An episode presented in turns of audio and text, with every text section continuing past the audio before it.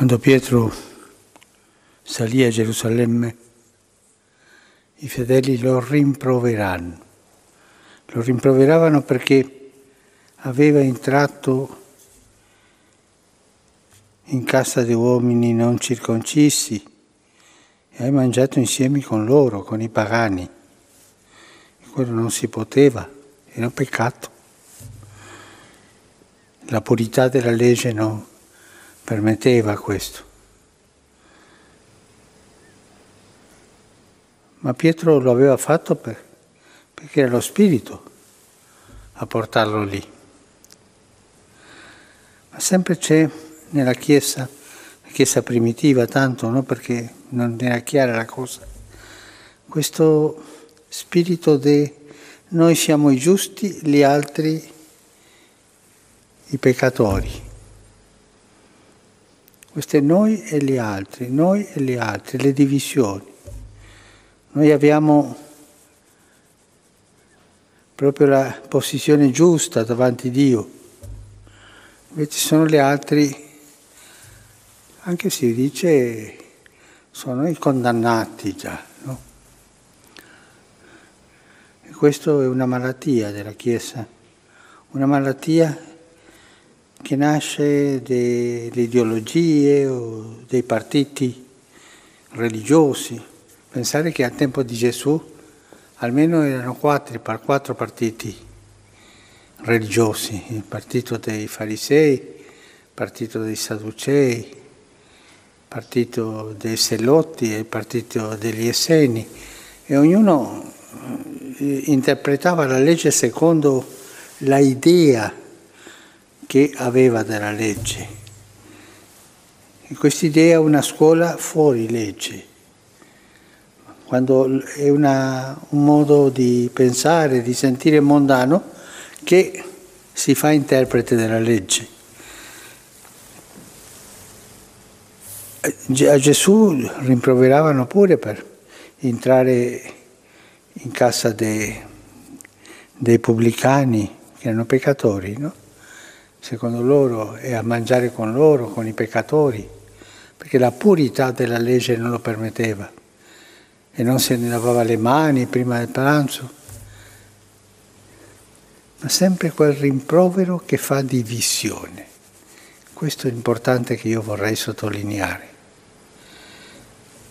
Ci sono delle idee, delle posizioni che fanno divisione, al punto che è più importante la divisione che l'unità. È più importante la mia idea che lo Spirito Santo che ci guida.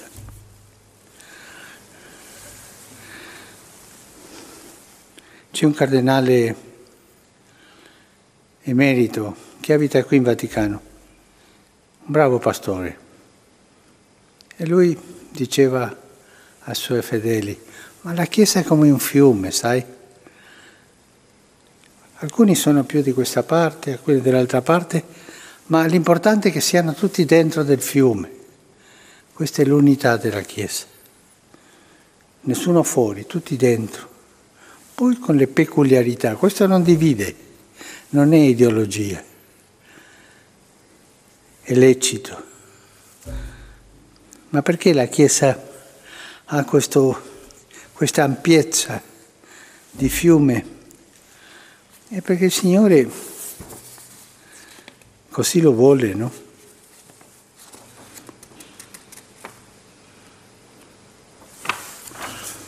E il Signore nel Vangelo ci dice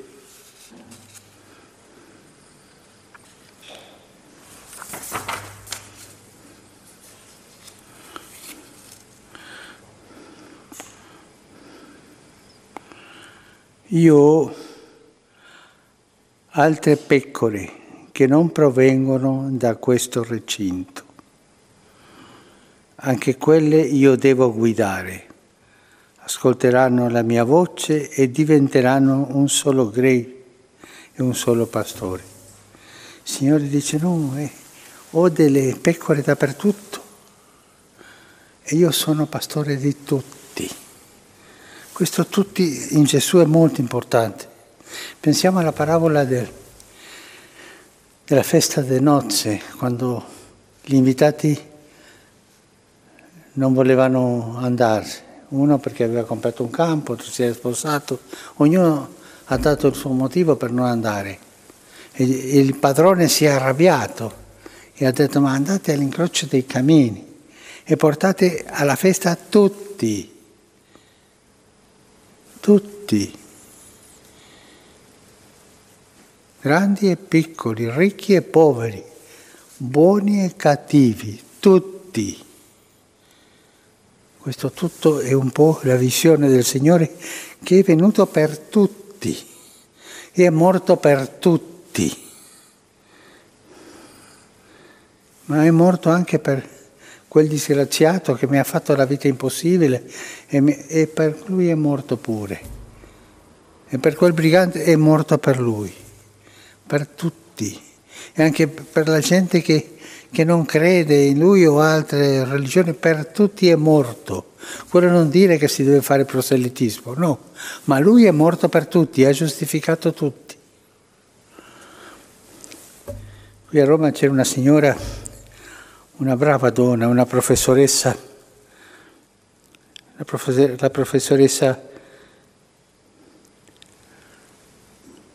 Mara, che quando c'era nelle difficoltà e tante cose, c'erano dei partiti, diceva ma Cristo è morto per tutti, andiamo avanti.